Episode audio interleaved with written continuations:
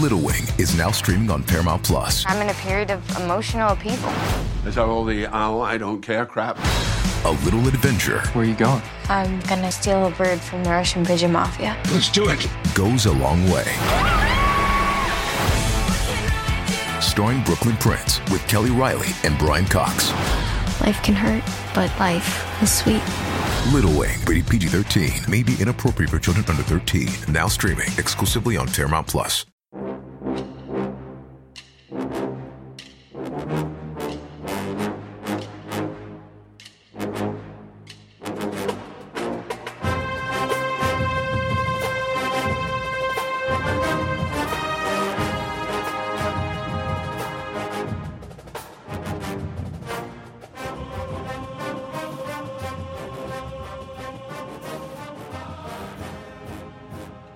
Good morning, Bucknutters. Welcome to the Bucknuts Morning Five here on Monday, March 7th, 2022. I am Dave Biddle. I am joined by Steve Helwagen. We're a little late getting started, uh, a little technical difficulties. Uh, so we are now live and in living color. Uh, you know, a lot to talk about on the show today, Steve. Spring ball starts tomorrow for the Buckeyes. We'll start with that. We'll get into hoops to finish the show. Um, they're throwing a lot at us tomorrow, and I am here for it. There, a portion of practice is open to the media and then we're going to get Ryan Day afterward. We're going to get Kevin Wilson, and we're going to get Jim Knowles afterwards. So getting the head coach, both coordinators. I love that. We'll get into main storylines, guys that need to help themselves the most in a moment. But just your thoughts on spring ball kicking off tomorrow. Yeah, I think it's uh, an exciting time. The players have worked really hard the last six weeks or seven weeks since uh, they resumed after the bowl game.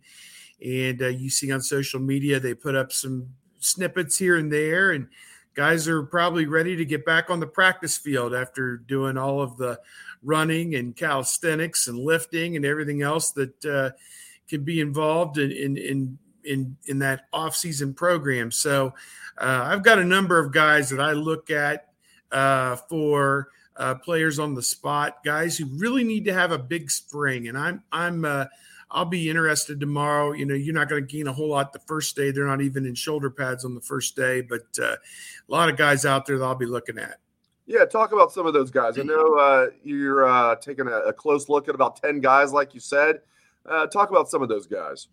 Yeah, and again, we don't know the injury status of some of these people. Like uh, starting at running back, I, I look at uh, Evan Pryor and Marcus Crowley. I mean, those are two guys right there um, that – need to take the bull by the horns and show that they can be the backup. I mean, Miyan Williams is still there, obviously, but uh, you need depth. They needed three running backs this past year at times, and I think you're going to need them again this year. Um, I really didn't have the quarterbacks on my list, but now that now that we're into it, I mean, everybody knows C.J. Stroud is the guy. But uh, you get beyond him. Is it going to be Kyle McCord? Is it going to be Devin Brown as that primary backup? And the race for that starts uh, tomorrow on the field, making every throw. You're going to be graded on every movement. So those guys are kind of on the spot too. Then you got a third year receiver, Julian Fleming. First two years have been really pretty much a wash for him. And uh, you know the moving sidewalk is ending. Please look down because they've recruited extremely well at the wide receiver position, and he needs to have a big spring. I think to carve out a niche if he's the third wide receiver, or if he's going to continue to be one of the primary backups uh, he's got to have a big spring. Tight end position, Gee Scott Jr. Um, you know, again, third year, moving sidewalk ending. Please look down. Uh, they've got guys coming up behind him. Joe Royer uh, is one, and some other guys. Uh, Hart uh, coming up behind him at the tight end position. It's pretty much wide open. If Cade Stover is going to be on defense, then who's going to play tight end? I mean, you have Mitch Rossi back presumably as the H back to block on the goal line in short yardage situations. But who's going to be the every down tight end? Will they even use an every down tight end? That's a big question. So there you go. When I was at the combine, Dave, we asked the linemen who they really like out of the offensive linemen, and Josh Fryar was a name that came up. I mean, everybody said Paris Johnson, Donovan Jackson, uh, Matthew Jones, you know, the usual suspects. But Josh Fryar was a name that came up time and time again. Does he sneak in and steal a job from somebody? That's a question going into this spring on the offensive line. Defensive line, Noah Potter, third or fourth year guy, moving sidewalk is ending. Please look down. I know he missed last season with uh, you know the eye injury and, and everything else that happened. Is he 100%? Is he full go? Can he win a job in the two deep? Because they're there. I mean, I didn't see enough production last year out of anybody to say there's a sacred cow on that defensive line. So either he's a defensive tackle, defensive end. He's an intriguing guy to me that has shown some flashes at times. He could be a guy. Does he steal a job uh, beginning this spring? Linebacker, we touched on it a little bit with Cade Stover. Is he going to be an every down linebacker for this team? Played great in the Rose Bowl, and you know physicality to athleticism to burn. Teradja Mitchell, you know, fifth year guy, never made his mark. Is it time? You know, those guys. It's it's now or never. You're getting passed up. There's guys behind you that can play. Uh, we saw it with Eichenberg, and we saw it um, uh, with Steele Chambers. Those guys are ready to go. And then the secondary, Kourt Williams, you know, master of all trade or, or, jack of all trades, master of none. Is he is he a corner? Is he a safety? Is a is he the the third linebacker safety? Definitely not a corner. Yeah, what what he's probably not a, probably not a corner. Safety hybrid linebacker. I think Knowles yeah. will like him. Yeah. Yeah, ahead. Lathan Ransom's kind of the same boat. Got a lot of playing time last year. Not all that great in coverage at times. So lot to prove to new coaches, secondary coaches, all new, new coordinator. Um, those two guys, to me, if they want to win jobs, they got to play real well this spring. You touched on Cade Stover. I want to ask you about him. It, I think a lot of us are presuming, myself included, that he will be that hybrid that is really, you know, the linchpin of that Jim Knowles defense. And they're going to use more than one guy. It's not just going to be one guy is going to play every snap the entire year. Maybe they'll rotate a couple guys, but there's a lot of uh, you know assumptions out there. Again, myself included, that Cade Stover will be that hybrid defensive end outside linebacker. He did. He looked really good in the Rose Bowl. Um, your thoughts on what Cade Stover's role will be and what you expect out of him? Well, I haven't done the deep dive on what Jim Knowles wants or what his defense looked like at Oklahoma State. I, I hear this these things and they're all great in principle, but you know, what worked maybe in the Big 12 where they threw on first, second, and third down, uh, you know, might work in the Big 10. I don't know. At some point, you also have to stop the run in this conference, as it was proven by uh, the University of Michigan that just trampled Ohio State. So, you know, I'm all for hybrid this and he's athletic that, but at the end of the day, in the Big Ten, you got to be able to do both. And that's what I'm going to be looking for out of this Jim Knowles defense. And, you know, stopping the spread and getting after the passer are huge. And Ohio State struggled at that at times last year. Uh, so, you know, is Cade Stover the right guy for that? I suppose he is. But at the same time, in the Big Ten, the tackles are 320 pounds and you put a 240 pound guy out there, my experience is they just get swallowed up. Uh, they're just they can have great athleticism, but when that 320 pound guy gets their hands on them, you know they're not making any plays. So I think in theory it makes some sense. In theory, I'm excited about it. Let's just see it in, in principle and in and in uh, in execution is what I want to see. Is this really the scheme? that Ohio State needs to have to go win the Big Ten championship and win the national championship. It might be. It might be. Maybe they've got the right people. Sounds to me like you need five star studs to pull this thing off. And they've got, luckily for them, they've got a few. They've got Sawyer and Tuimoloau and Styles and uh, the two linebackers they brought yep. in, Powers yep. and Hicks. So you know, let let's I guess get those guys in the fold and see what it's at. Styles won't be there this spring, obviously, but the other guys will be. So, um, to me, Stover again, they've moved him around so many different times, so many different places. He's never had a chance to win a job, and now he finally does. So, I'm rooting for him because he's a great kid, and I think he's a great football player too. So, um, you know, Ohio State has done good in recruiting on defense.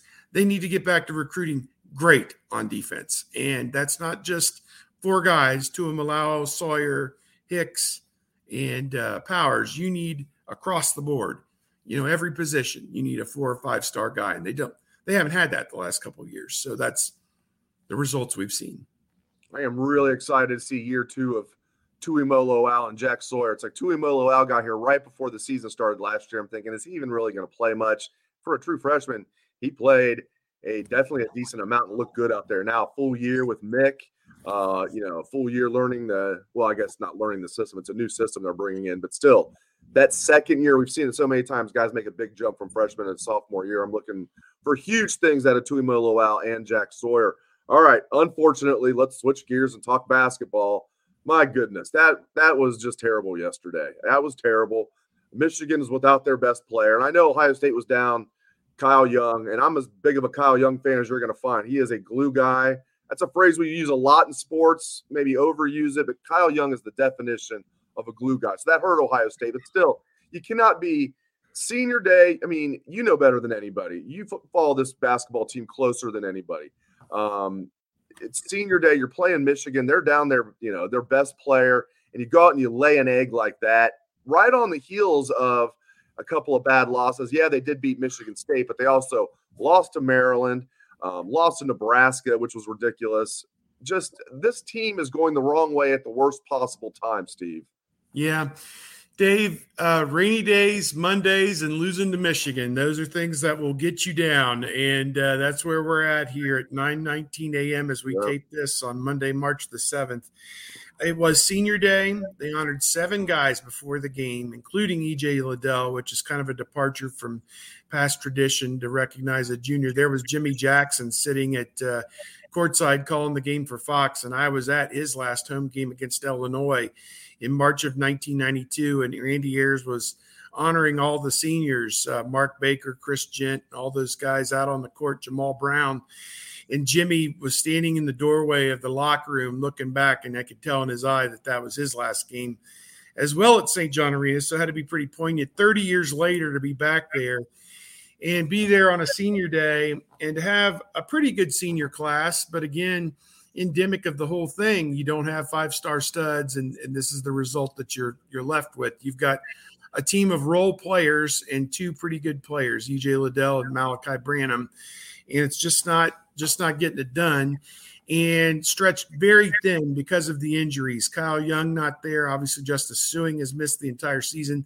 There's two of your top four players right there have been, you know, in and out, or, or at least Young in and out and Sueing out. And then uh, senior day, emotional, should have been a big day. You're playing your rival, Michigan. Uh, you are playing, ultimately, as it turned out, Iowa lost to Illinois. Right. So, had you won, now Iowa led that game the entire way, and Illinois kind of stole it at the end. Anybody who, who watched it last night, but uh, had you won, you'd be a top four seed in the Big Ten tournament. Wouldn't have to play till Friday. Have a favorable uh, setup for the Big Ten tournament, and that wasn't enough uh, incentive. And nineteen thousand people, almost. It was pretty much a sellout. There were some empty seats in the corners of the Value City Arena. Nineteen thousand people who were ready to rock and roll, ready to party. Were loud in the first half in the second half, Ohio State lays the egg of all eggs. Turnovers, poor shots, couldn't defend the three point line, couldn't defend Jones on the drive.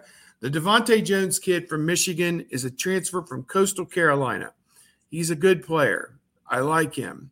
Is he worth 21 points and nine assists?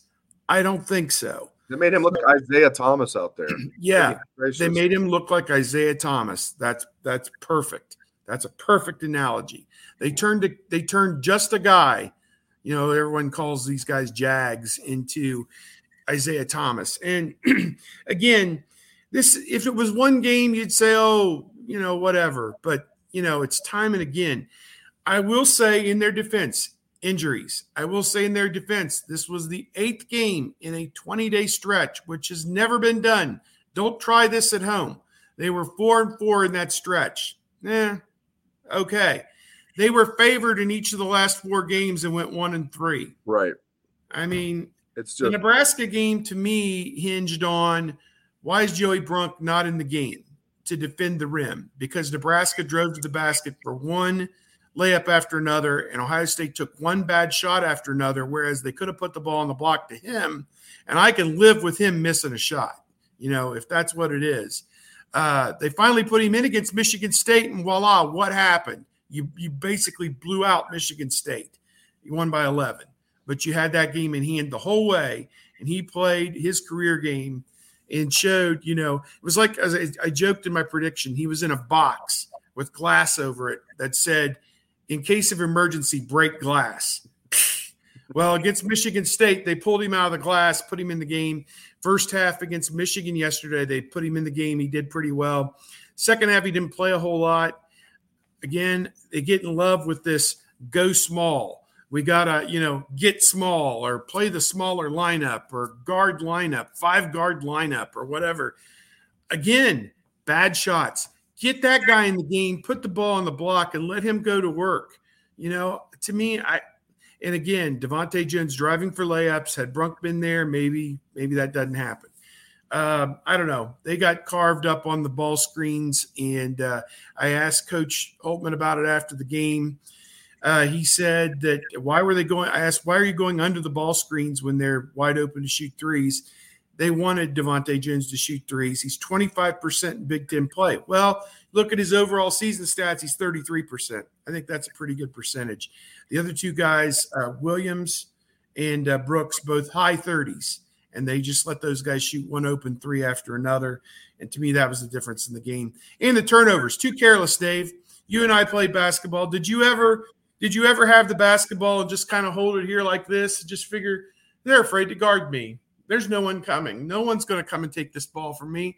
That happened four or five times yesterday where somebody just came over and just took it right out of their hands or there were careless passes that they weren't looking at the guy you're throwing the ball to and it went the other way.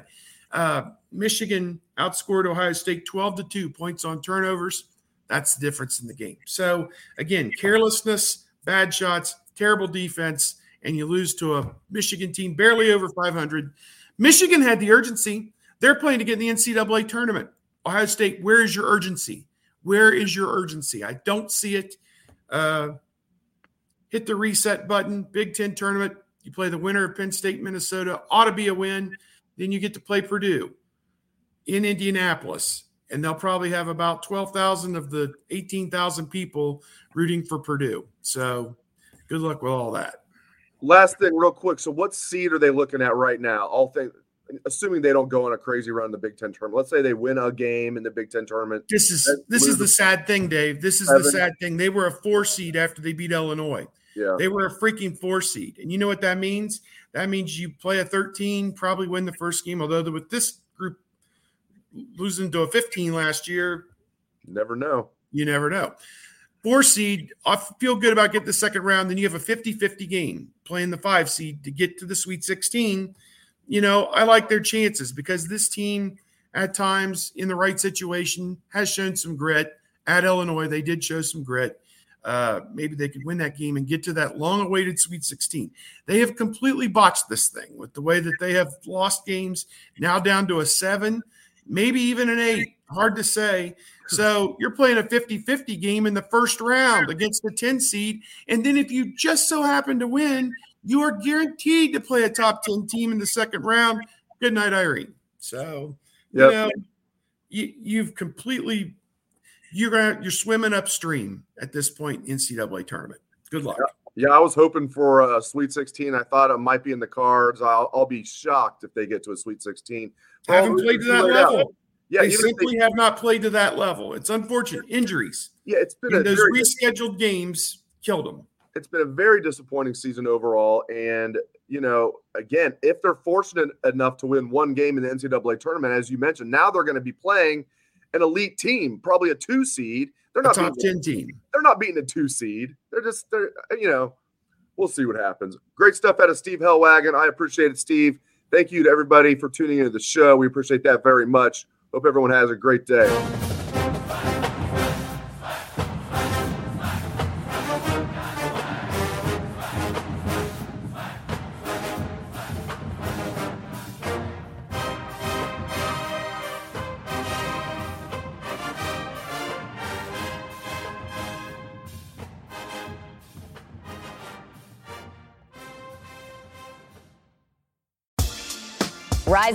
Shine, football fans. This is Susanna Fuller from Morning Footy, a podcast part of the CBS Sports Golazo Network covering the breadth of the global game. Join me, Nico Cantor, Charlie Davies, Alexis Guerreros, and guests every morning for the perfect blend of news, analysis, conversation, and exclusive interviews. If you love soccer, then look no further. We've got you covered for Europe's top five leagues, the W Gold Cup, the Champions League knockout stage, CONCACAF Nations League, NWSL, MLS, transfer news, and much more. Download and follow on Apple Podcasts, Spotify, and anywhere podcasts are found. Subscribe to Morning Footy.